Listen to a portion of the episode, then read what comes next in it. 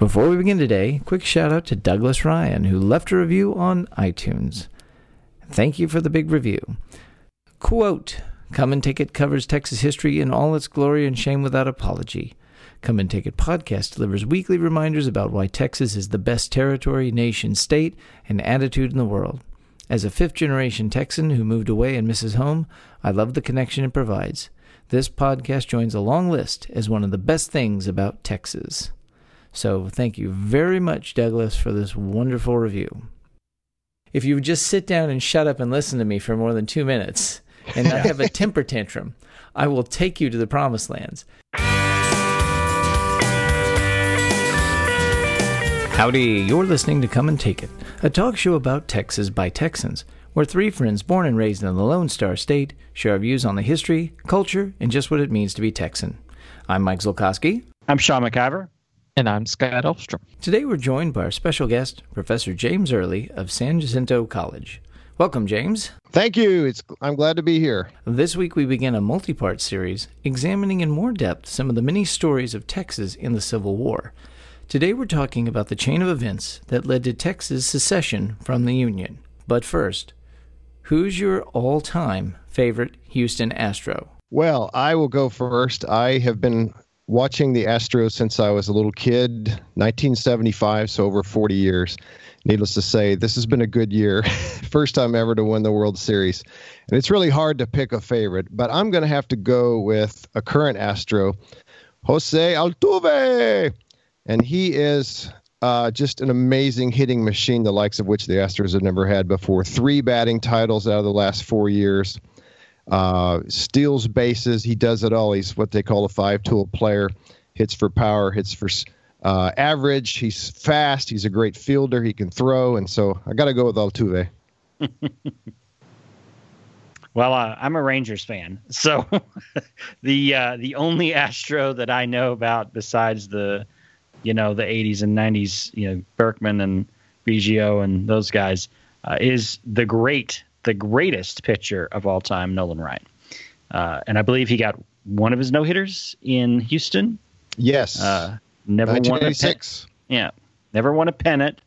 Um, but I do have fond memories of seeing Nolan in that that awesome uniform uh, the Dayglow uniform. And but Ooh. my fonder memories are of course of Nolan with two no hitters in the in the Rangers and beating the crud out of uh, what's his name, uh, Robin Ventura. Yeah, beating the crap out of Robin Ventura. So fellow Texan Robin Ventura at that. Hmm. So those are my fond memories. So Nolan Ryan, I'm going to pick Nolan Ryan. Great Astro, great Ranger, great Texan, great Beef Man too. Well, I'm going to make this real easy. the number one Astro that everyone should cheer for is Orbit the mascot because that mascot is bonkers awesome. You just take one look and you're like, that thing looks like a space alien. Well, it's because he is a space alien. We're the Astros. Go Astros, go! He's a fun dude. He's a fun guy. He's fun. He's funny. Great mascot. Yep. Well, um, I grew up with the Astros as well, and uh, once upon a time when I was a kid, uh, my favorite Astro was J.R. Richard when I was a young lad, uh, the towering pitcher. Um, but then as I got older, uh, Craig Biggio uh, was probably my favorite for a long time. Uh, just I never had seen anybody that played baseball as hard as he did and as well as he did. Um, I was going to say Jose Altuve, and before James stole it. So uh, I'll just settle with my backup, which is uh, going to be George Springer. Um, I've watched him since before he was on the cover of Sports Illustrated, and uh, thought he was a good choice when they picked him, and he has proved his value to the team. And he just seems like a, a nice young man overall. He's a delightful lad. Yes, he is, sir. so, uh, well, welcome to the podcast, James. Tell us a little bit about yourself and uh, what drew you to our podcast and love of history. Well, I have a lifelong love of history. I was talking to y'all offline earlier. My undergraduate degree is actually in electrical engineering, but I took as much history as I could. And I actually thought about changing my major to history, but I stuck it out and I ended up going back uh, to get a master's to seminary, actually in Texas at Southwestern Baptist Theological Seminary in Fort Worth, and uh, got a master's there, master in theology. And then I uh, spent some time overseas and came back. And I, a few years ago, I said, you know, I love history so much and I read so much, I might as well just get some credit for it. So I en- enrolled in the uh, master's program at Sam Houston State, which is an all online program. It's a wonderful program for anybody out there that wants to get a master's in history. And and then as soon as I graduated, I started teaching uh, part time. I, I, I have a full time job. I work for the Pasadena School District uh, as an administrator, but uh, really have enjoyed uh, teaching history. And I I listened to several history podcasts, and y'all's is one I found really early. I've always, you know, I grew up in Texas, lived here most of my life. We moved here when I was uh, about four. So you know the old saying about how I wasn't born in Texas, but I got here as fast as I could. uh, so I've I've been living in the state mostly since I was about four, so over 40 years, and uh, just love y'all's podcast. I've always enjoyed it. A few couple years ago, about a year and a half actually, I started a Facebook group called American History Fanatics. And about I guess about 6 months ago, Sean found his way into the group and we started communicating a little bit here and there and he invited me to come on the podcast and so I did. And and my uh, probably the one area of uh, U.S. history that I know the most about is the Civil War. So I thought, well, let's do some more on the Civil War in Texas. I know you guys have done a few things on it, but I thought maybe we could uh, look at some of the things that happened in Texas during the Civil War in a little bit more detail. Well, let's start by going back to the mid 1850s. This was just around a decade after Texas joined the United States following its period as an independent republic. The annexation of Texas, the acquisition of Mexico's northern territories, and the addition of the Oregon Territory doubled the size of the United States in just three short years and radically altered the political status quo that had existed since the Compromise of 1820 set a northern limit on the expansion of slavery. Political tensions grew as compromise after compromise failed to either maintain the status quo or to satisfy the pro and anti slavery factions in the country. The decade saw steadily increasing polarity between the two sides, with the center becoming smaller and smaller. Now, in common with other slave states, many Texans' loyalty to the federal government started to wane uh, and kind of diminish, while in- interest in seceding from the Union increased. One of the notable exceptions, though, was the legendary military hero, our favorite Texan, the former president of the Republic of Texas, and at the time, the current United States Senator for Texas, Sam Houston. Now, despite his love for his adopted home state, Houston felt that secession was at best madness and at worst treason. And to be fair, he blamed extremists on both sides, saying, quote, whatever is calculated to weaken or impair the strength of the Union, whether originating at the North or the South, whether arising from the incendiary violence of abolitionists or the coalition of nullifiers, will never meet with my unqualified approval. In 1854, Houston became one of only two Southern senators to oppose the Kansas Nebraska Act. This is an act that would have opened all the federal territories to the possibility of having slavery.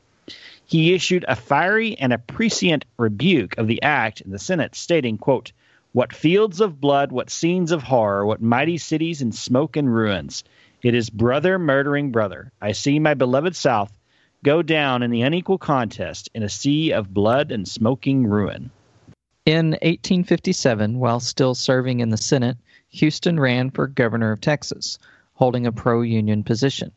His political principles cost him, and he was soundly defeated by pro secession candidate Hardin Runnels. The following year, in further retaliation for Houston's staunch unionism, the Texas legislature announced that they would not reappoint Houston to his Senate seat at the end of his current term. Remember, this was a period before the direct election of senators, and instead the state legislatures selected them. This action was, in the words of Houston biographer James L. Haley, an unprecedented insult that led to calls in the press for his immediate resignation. Houston, of course, refused to resign. His term ended on March 4, 1859, and he returned home to begin life as a private citizen. Even before the now ex senator returned home, several of his friends encouraged him to challenge Runnels for the governorship in the upcoming 1859 election.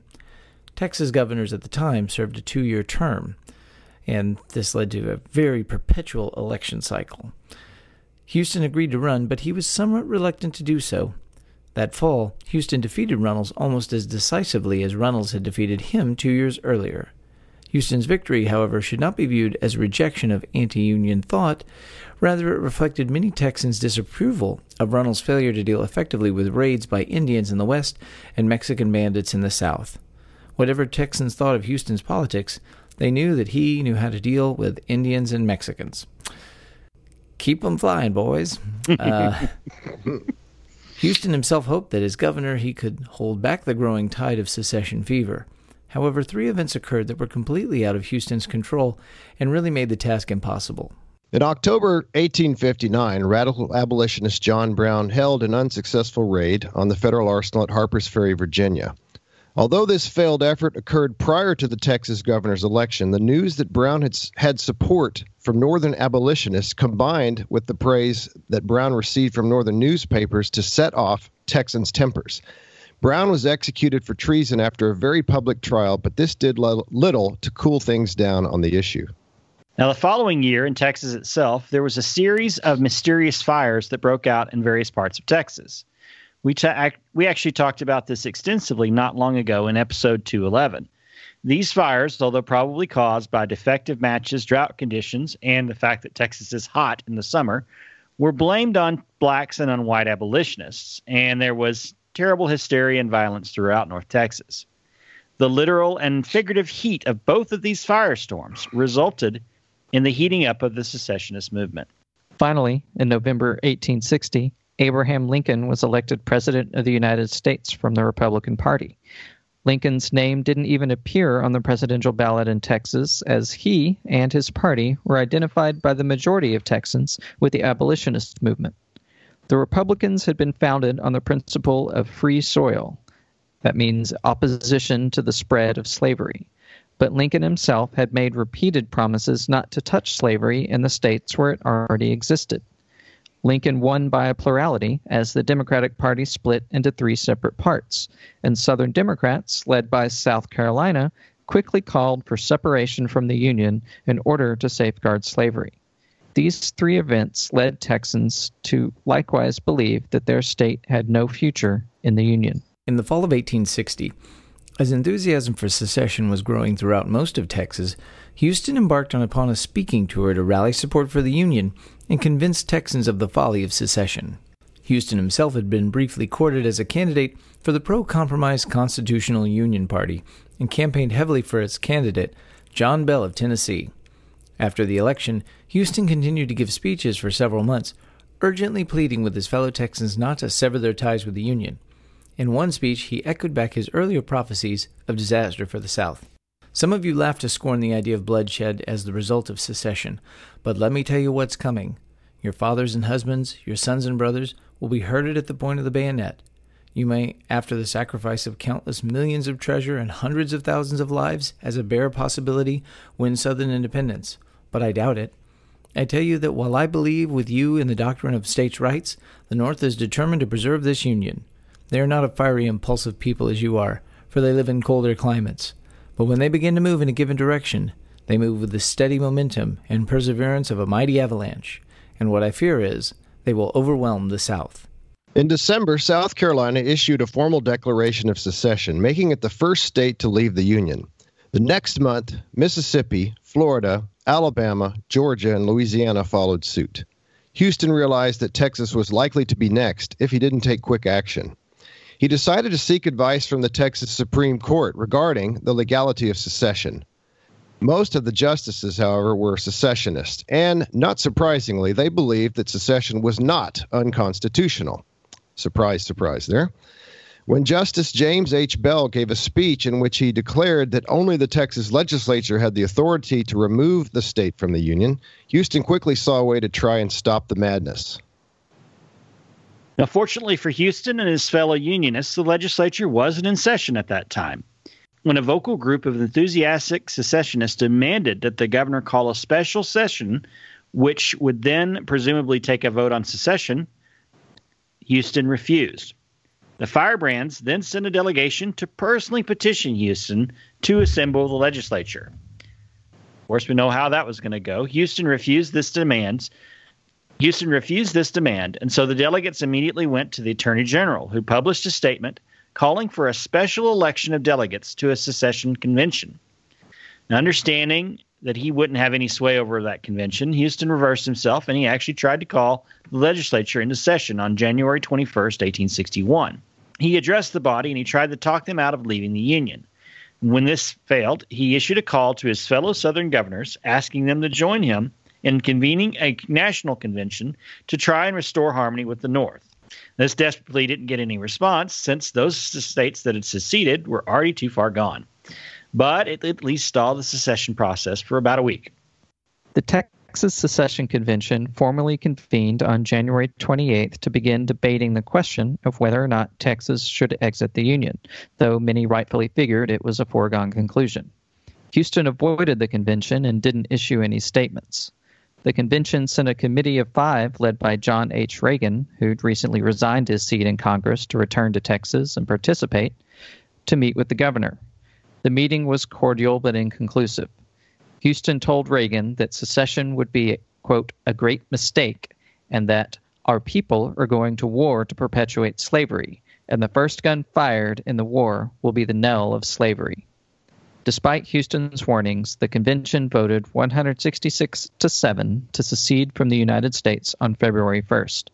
The question was then put to the people of Texas, who on February 23rd voted 46,129 to 14,697 in favor of secession. Most of the anti secession votes came from the predominantly European dominated counties in central Texas and in the northern counties along the Red River. Now that the die was cast for disunion, Houston shifted his strategy, trying to get the secessionist leaders to declare Texas to return to being an independent republic rather than to join the Confederacy. He argued that Texas had prospered before as a republic and indicated that he believed that by staying neutral in the conflict, it would be protected by France, at least who was trying to hold on to its occupation of Mexico. This tactic failed to gain any support from the public or the legislature. On March 15th, the delegates of the Secession Convention swore allegiance to the Confederacy.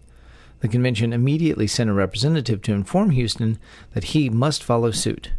Houston requested and was granted time to think about his response, which was due at noon the following day.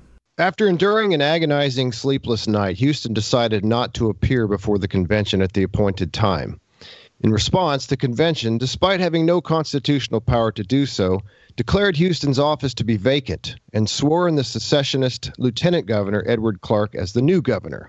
Houston replied by issuing a passionate anti secession statement that he concluded by exclaiming, I deny the power of this Constitution to speak for Texas. I think that should say convention. Let me say that again. I deny the power of this convention to speak for Texas. I protest in the name of the people of Texas against all the acts and doings of this convention, and I declare them null and void. well, when Houston entered his office the next day, old Sam found Clark sitting behind his desk. He greeted Clark with sarcasm. Well, Governor, you are an early riser. Clark replied, Yes, General, I am illustrating the old maxim the early bird catches the worm. Houston reported, Well, Governor Clark, I hope you will find an easier chair than I have found it. Houston then gathered up his belongings and he left. After he left the governor's mansion, Houston and his family spent several weeks traveling around the state, visiting friends, until they finally settled in Huntsville. In late March, Houston received a surprising letter from Colonel Carlos Waite, the commander of the over 3,000 federal troops still in Texas. Waite had assumed command when Brigadier General David Twiggs, the previous commander, was fired for agreeing to surrender his command to a force of 1,000 Texans. Twiggs soon became a Confederate general. In the letter, Waite offered to use his soldiers to restore Houston to power. Houston replied, allow me most respectfully to decline any such assistance of the United States government and to most earnestly protest against the concentration of troops and fortifications in Texas and request that you remove all such troops out of the state at the very earliest day practicable. Upon hearing of Houston's refusal, President Lincoln decided to try one more time to woo the ex governor. He sent a courier to Houston with a letter offering him the rank of Major General in the Union Army and 50,000 federal troops to use to keep Texas in the Union. Houston also declined this offer. Like the Virginian Robert E. Lee, Houston opposed secession but would not raise his hand against the people of his state. With his failure to enlist Houston to the Union cause, Lincoln ordered Colonel Waite and his command to evacuate the state. Disgusted with the secessionists who'd opted for secession and war, Houston retired to his home in Huntsville, where he led a quiet life until his death on July 26, 1863, only a few weeks after the twin disasters of the Confederate defeat at Gettysburg and Vicksburg. Houston never lived to see so many of his predictions come true for both Texas and the South. Well, that's a that's a bummer of an ending. yeah, it's a shame that's how this happened this way. So there's a couple of things I really, really want to unpack, and there's some surprising things in this story, uh, and, and, that I that I was surprised to see some of the, some quotes I'd never actually seen. So the one thing I wanted to ask uh, James is, what really was the impact of the Mexican War and Texas annexation in the United States in the issue of slavery? It was a huge impact. It cannot be uh, overemphasized because the question of the expansion of slavery had pretty much been settled, at least uh, bottled up, or at least swept under the rug for a while. But then when the United States acquired all this new territory out west, it just opened it up. So the I elephant, mean, we doubled in size, basically. The, well, the not quite doubled, but but yeah, and and the the thing about it is, and I always teach my students when when we talk about the Missouri Compromise. You look at the line, you know, it, it, I'm sure our listeners know that the main feature of the Missouri Compromise was that basically you drew an invisible line across the United States, and everything north of that was going to be closed to slavery, and everything south of it was going to be open to slavery. But uh, the thing about it is, is that the southern part of that, the pro-slavery part of that, was tiny mm-hmm. at the time because the United States did not own Texas and they did not own the modern day uh, Southwest U.S., California, New Mexico, Arizona, and those areas.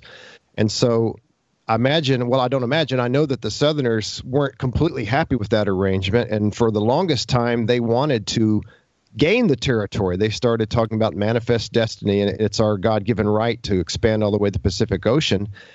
And so once they achieved that goal, then they wanted to be able to take their slaves. They felt like they were going to be outnumbered eventually. If, again, if you look at the, the lands north of the Missouri Compromise line, which is the northern part of the old uh, Louisiana Purchase, I always ask my students, how many states could you make out of that, assuming an average size state, like let's say the size of a Tennessee or a, you know, an Illinois or something. You could make eight to ten states probably, but if you look at the southern part of the Missouri Compromise, uh, you could only make probably two.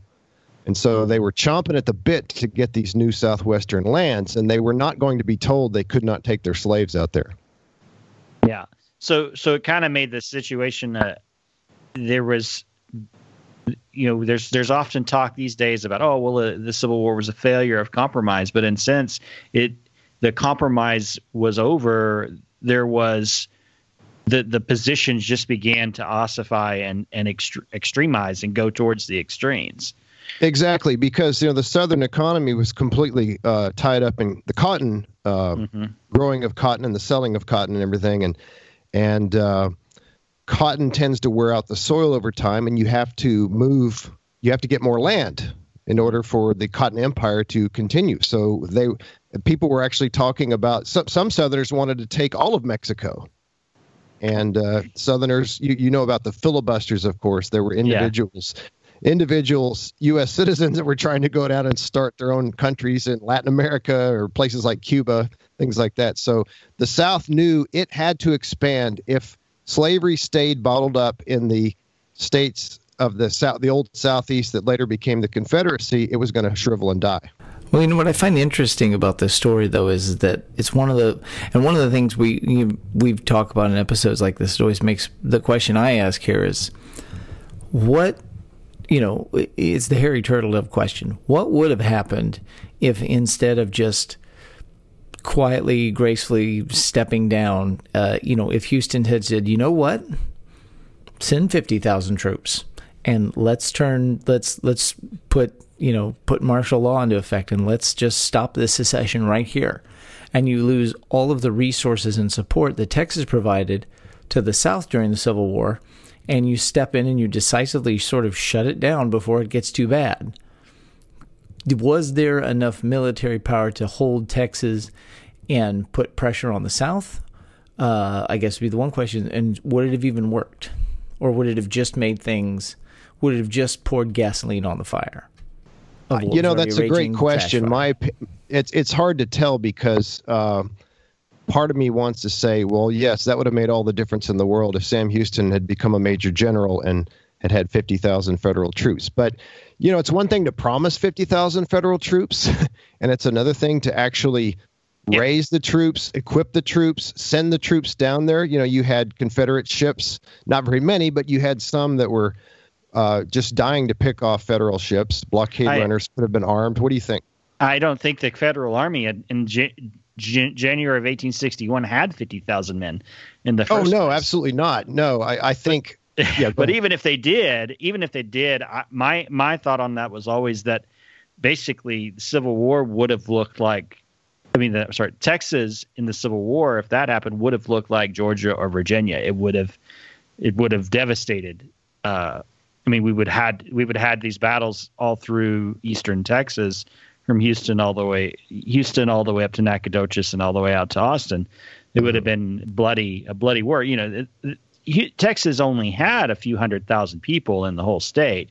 Um, you know, assuming that you know enough of the men in you know the German settlements and then the northern settlements would kind of stand up with Houston, maybe there there might have been a more fighting chance, but it would have been ugly. I, I, I just don't think that is ever in Houston's character to to really take that stand. Um, no, Houston would have never done it himself. Now, if you had had somebody with a different temperament, somebody like an E.J. Davis, uh, Texan who actually does end up joining the Union mm-hmm. Army and becoming yeah. a general, but Davis was a nobody at the time. Nobody knew who he was, so right. there was no chance. If they were going to pick somebody, they were going to pick somebody real famous. And you got to also remember that Sam Houston was almost 70 years old, and he's going to die two years after the war starts. So I don't know that Houston, even had he even if he had had the predisposition to want to do this or the desire, he I don't think he would have had the energy. Yeah. I, I and I so I just think it's it's it's very clear that after after Kansas Nebraska, it is a foregone conclusion that something some spark will cause the secession crisis to happen. That the, some spark will cause the South to leave the Union because they've been threatening it. South Carolina has been threatening it since the 1830s um, with the nullification. But the the big question is how many states will go and what what will be the spark. But I think it's remarkable that you know Houston took this stand of looking forward and saying, "Hey, if this happens." This will be the worst thing to happen to this country. This will be the worst thing that will happen to anyone. And you know, we can talk about the slavery issue all we want, but the bottom line is from just a political and a and a and a realistic, realpolitik perspective, he understood that that a secession would equal war, and war would equal des- destruction for the South. That this that there was no way the South could win, no matter what level of fighting spirit or enthusiasm that the people had. That the North the North would be slow to get going. That's that's the other thing is that he argued the North would be slow to get going, but once they got going, there would be no stopping them. There would be no preventing them from from this this course of action. Absolutely. Um. Yeah, and I mean, I was going to say I I had never heard um, that he was offered that that was even something that was offered. It's mm-hmm. like, hey, we'll we'll fight to keep you in power. You know that that yeah and, and the fact that he turned it down is like you know he's like at all costs he was trying to avoid um, pain and damage to his beloved Texas. Mm-hmm. Mm-hmm. Yeah, right. So there's there's another interesting statement that Houston made, uh, and we've talked about in in our previous episode of political myths of Texas and and of the Civil War. You know, there's a big discussion about in our national dialogue about why you know why did the South secede? What caused the Civil War? That, that debate in 2017 is still going on. You know, and I've made a statement, a very clear, unequivocal statement that secession was caused by slavery. Uh, not by states' rights. Now, the interesting thing is that in Houston's speech, uh, let me find where he said it. He said, I believe with you in the doctrine of states' rights. This is one of the only one of the only, you know, late 1860, early 1861, during the secession crisis, that I've seen any political leader in the South say the word states' rights. Um, but it's being spoken by a person arguing against secession. That's the one thing. Right. Yeah. Well, let me just throw out one other thing here, and and you know, at the opening of this, Sean, I know you said like we did an overview of the Civil War, we talked about it, and we did. It was an early episode, but I just want to highlight for listeners that you know one of the founding principles of this show, when we sort of ask each of us what we cared about, one of the biggest things Sean said very early on was, I want there to be a real integrity to the history we talk about, and make sure that mm-hmm. you know when we tackle a major topic that we're really giving it thought. And uh, Sean did a ton of research when we did our original Civil War episode, looked at a lot of firsthand documents, original stuff, and really dug in to answer that question of, you know, what is states' rights? What what is a state's right other than to own a person as property? And right. And that was really the conclusion was that almost everything that you'd found was written and said that this, this is very clearly um, about that dreaded institution. Right, exactly. And Houston was not a uh, was not an abolitionist. He did. So we want to we don't want to paint Houston in this this you know this image of yeah. that he's, he himself, he's the equivalent of Abraham Lincoln. You know he, he is, owned slaves himself. Yeah, so he owned slaves. He didn't. He I, I I my thought about Houston, and I've never seen anything to say this one way or the other, but my thought about Houston would be that he would lean towards if if it means keeping slavery, if it means keeping the union in place, then he would sacrifice slavery. If it means saving Texas, he would sacrifice slavery. But he never really said anything about that, so I don't really have anything to go on that. But the other the other statement is so you're right, Mike, that that the states' rights is slavery ultimately. Um, but the interesting thing is that the next statement that he makes after he uses the word states' rights is he says the North is determined to preserve this union. So James Loewen, historian James Loewen, who wrote Lies Across America and Lies My Teacher Told Me, uh, is a famous, famous and sometimes infamous historian for revising our view on the past. Has said, you know, it's he's made it very clear. His position is the South seceded because of slavery. The North, though, went to war not for slavery. They went to war to preserve the Union. And I think Houston mm-hmm. saw that, that the North, slavery was not part of the North's primary determination of going to war and going to going to the, into this fight. It was to restore and preserve the Union.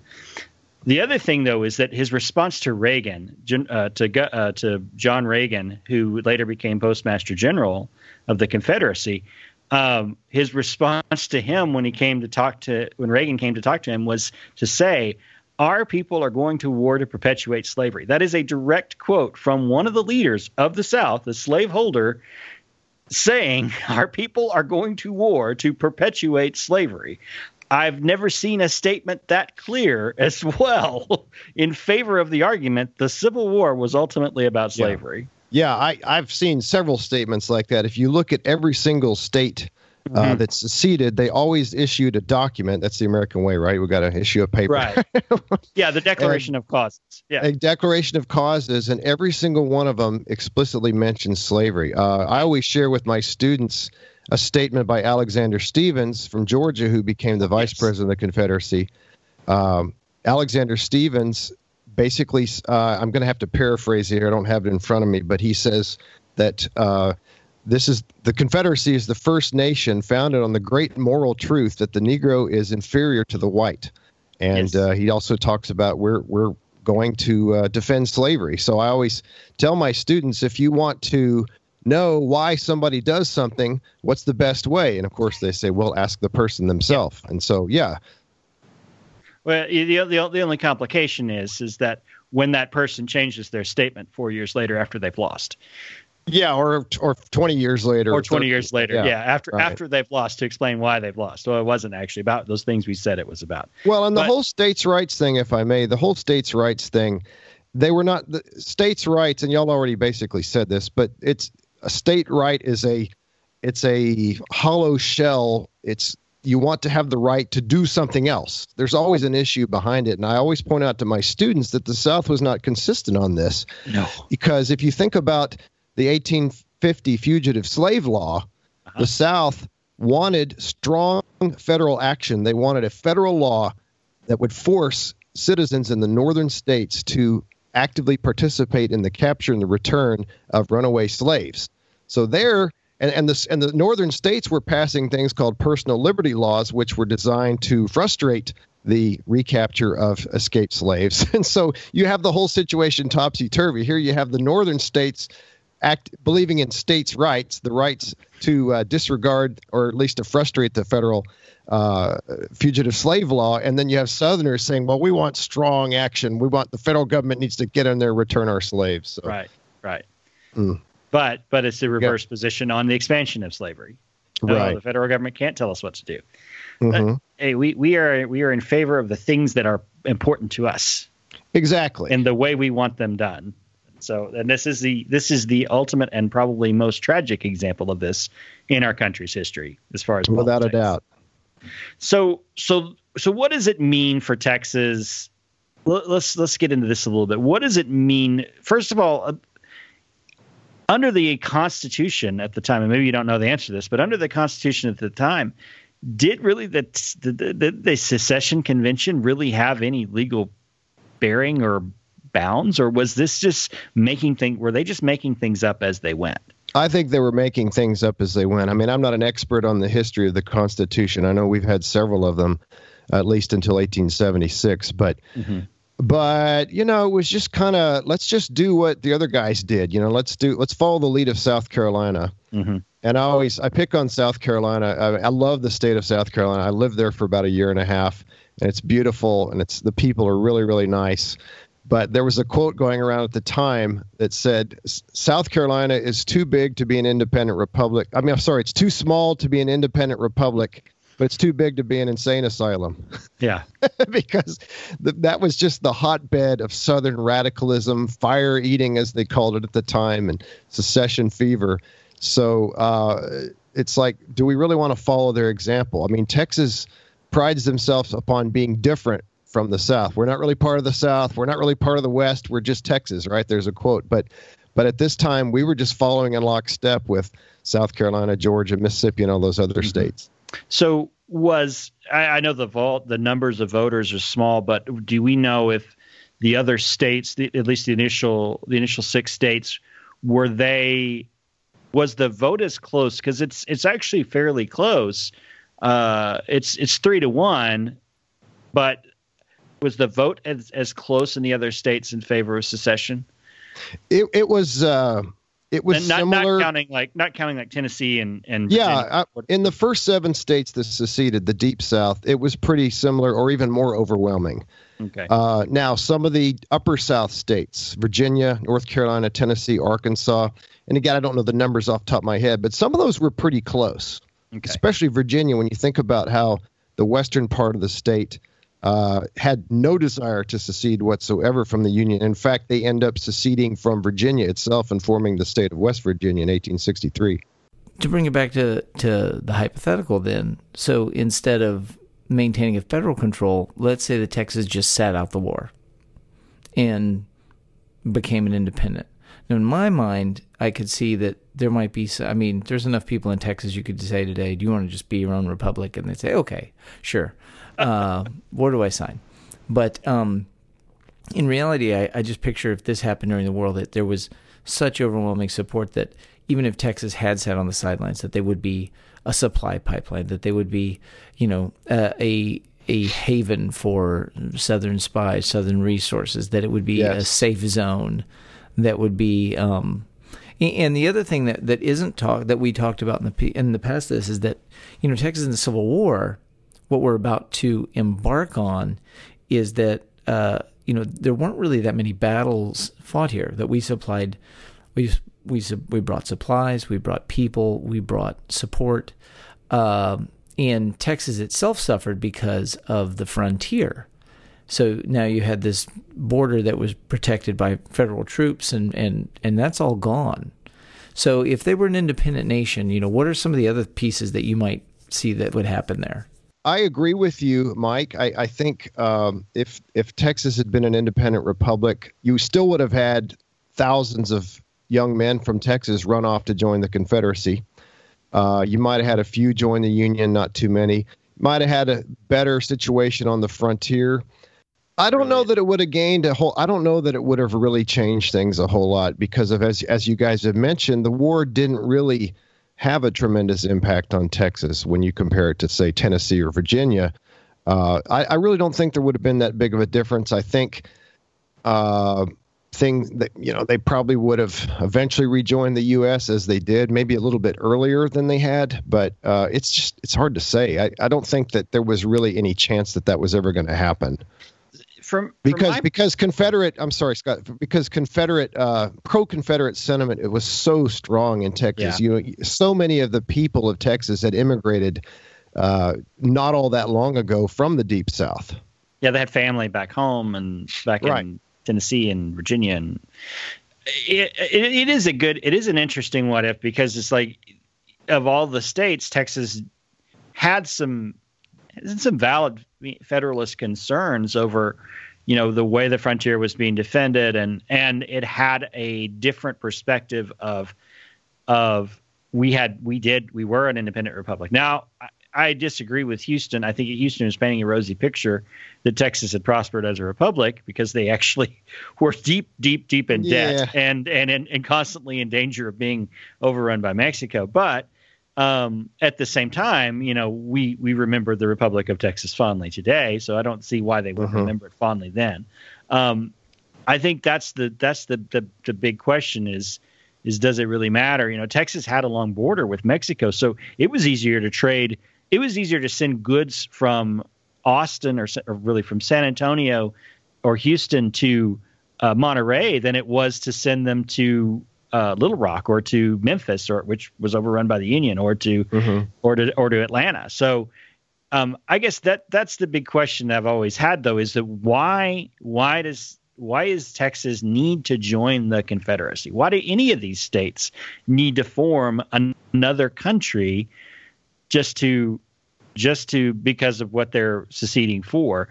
And I think the ultimate answer is they were bound together by slavery, and they were going to bound, mm-hmm. be bound together to protect each other and to support each other.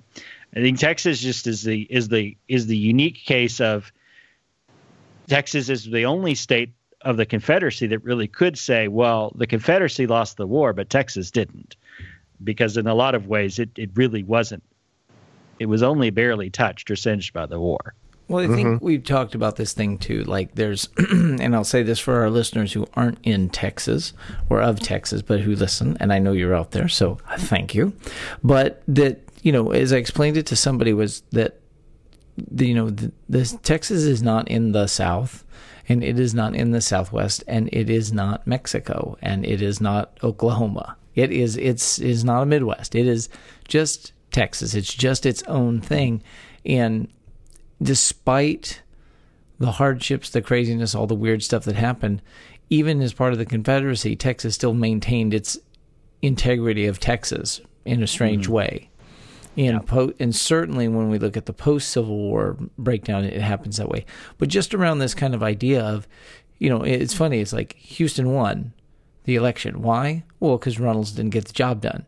And like, look, yeah. you know, I, maybe I don't agree with everything Houston says, but he, the trains run on time and the lights are going to stay on. The electricity bill is going to get paid, and you know, we're going to have food on the table at night yeah. because yeah. Houston's a guy that got things done, and he is, you know, and and when we went through all of and you know James when we when we went through all of the early the the runaway scrape and all of those sort of pieces mm-hmm. you know Houston is portrayed by history as you know the stern um, father with the reluctant and disobedient children that I will yeah. drag you kicking and screaming into independence and glory.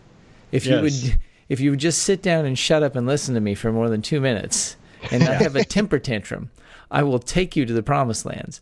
And yet again, we see Houston is the lone voice of reason, not asking for anything exceptional except for a basic compromise of let's sit this one out or let's you know let's let's let cooler heads prevail or i can see what's coming and it's yeah a, it really does feel like you know parents like don't jump on the couch because if you fall off the couch you're going to hurt yourself and then they fall off the couch and you hurt yourself and you're like i told you you were going to fall off the couch and hurt yourself So I can't teach you. You know, it, like the Texans have this rep.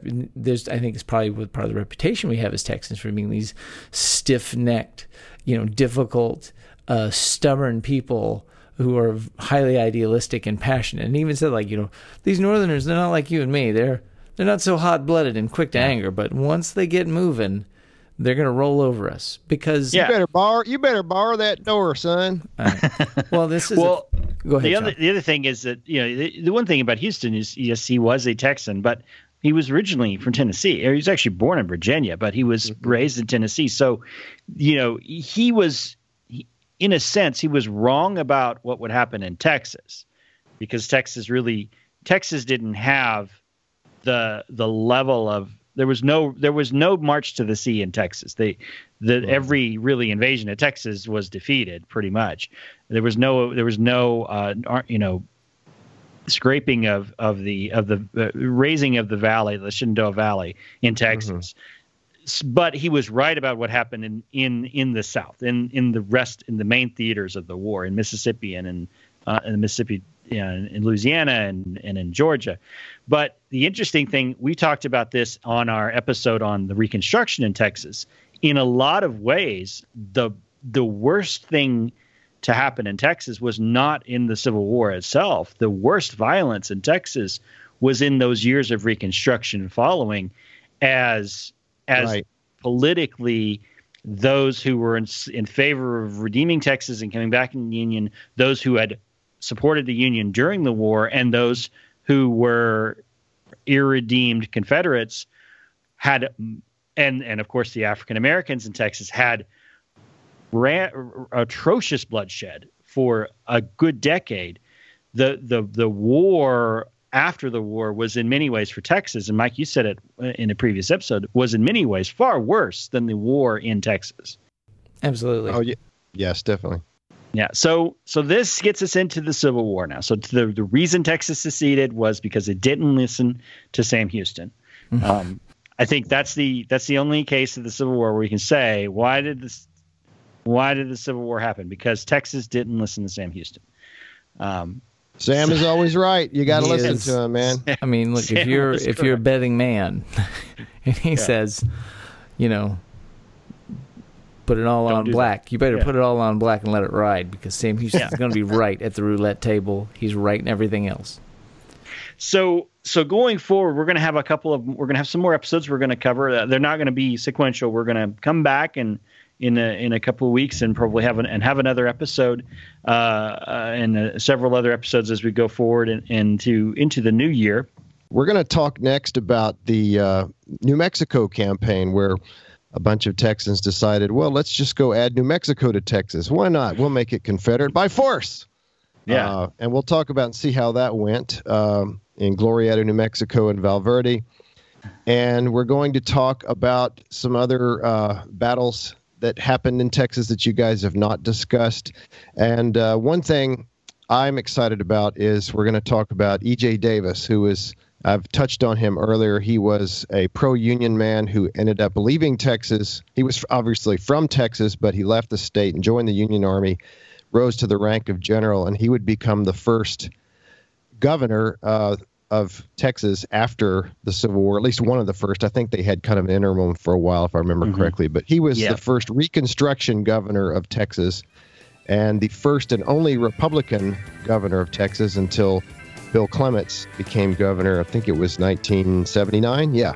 And uh, very interesting fellow. I wrote a paper on him when I was in uh, grad school, took a Texas history course, and he was much maligned. He was called a carpetbagger and a corrupt Republican and all this, but he actually did a pretty darn good job when he was governor. But he just wasn't going to be able to stay very long because when the state went back to Democratic rule, uh, you didn't want to admit that you were a Republican. you know, it's a good way to yeah it's a good way to get killed.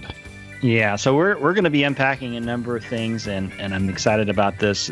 The Civil War is always a favorite subject. It's very much in the news these days, and we're going to be kind of covering some things that don't get all the play that you see uh, uh, in the state in the national news. So this is uh, this is going to be exciting. That wraps things up for today. You can find notes and links from today's show at brainstable.com. We'd like to thank Professor James Early for joining us in this fascinating discussion about Texas, Old Sam, and the Civil War. And we're looking forward to having more talks in the future. You can find James regularly posting on the American History Fanatics Facebook group, which is a lively place for discussion and debate, and we'll post a link in the show notes. We'd love to hear from you, so why don't you like and share us on Facebook? Follow the show on Twitter at Texas Podcast, or get yourself to brainstable.com and leave some feedback. You can find our show and many other great history podcasts at historypodcasters.com. And why not follow us individually too? I'm on Twitter at Mr. Java. I'm at Max Sean with two N's. and I am Scoticus. Do you love this show? Do you love Texas? Well, don't hide your lamp under a bushel. Get out there and tell your friends and leave a review on iTunes because that really helps us out to find new listeners just like you. We hope you'll join us next time and remember that even if you aren't from Texas, Texas wants you anyway.